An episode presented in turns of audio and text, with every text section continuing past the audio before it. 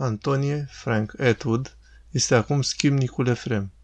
Ieri, 7 iulie, în jurul orei 21:30 ora României, a fost tuns în închisoare în Schima Mare de către părintele său duhovnicesc, părintele Stare Spaisi, egumenul mănăstirii Sfântul Antonie din Arizona, principala mănăstire din cele 19 înființate de părintele Efrem Filoteitul din Arizona.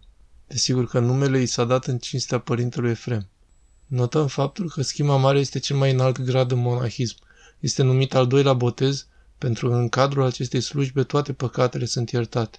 Dincolo de asta, schimnicul mai primește un înger, dincolo de îngerul pe care l-a primit la botez. Ultimele audiențe în justiție au refuzat orice dreptate. Mai există doar o petiție de urgență, care a fost completată în aceea zi, însă dacă aceasta nu va fi judecată în favoarea părintelui Efrem Atwood, atunci acesta va fi executat azi la ora 20 seara, ora României, 10 dimineața în Arizona, pentru o crimă pe care nu a făcut-o.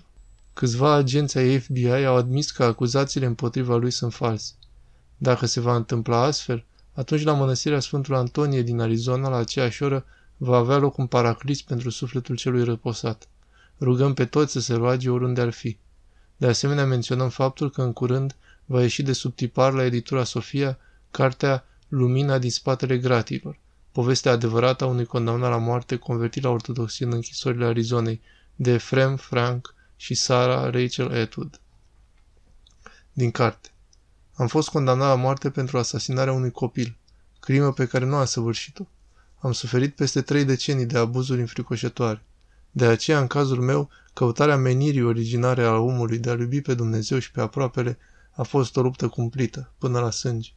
Am suferit enorm până să ajung să învăț ce înseamnă dragostea adevărată, jertfelnică, și cum pot să o pun în practică în condițiile vieții mele de condamnat la moarte.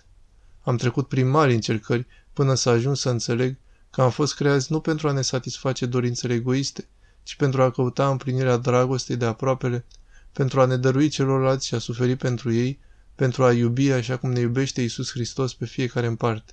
Iar când spun ceilalți, mă refer și la vrăjmașii mei. Cei mai mulți dintre noi suntem preocupați de propriile nevoi și interese, neavând nici cea mai mică idee despre menirea noastră originară, aceea de a-L iubi pe Dumnezeu și a ne uni cu El. Din cauza aceasta, nu avem parte de experiența unei relații de dragoste autentică, nici cu ceilalți. Am căzut într-un individualism în care comuniunea cu Hristos nu există și nici nu are cum să existe. Aceasta este starea în care m-am regăsit eu în lanțurile egoismului care îmi țineau sufletul despărțit de har. Pentru mine, adevărata luptă pentru curățire a fost o încercare disperată de a mă izbăvi de moartea veșnică. Părintele Efrem Frank Atwood. Să ne rugăm pentru el, să avem rugăciunile lui.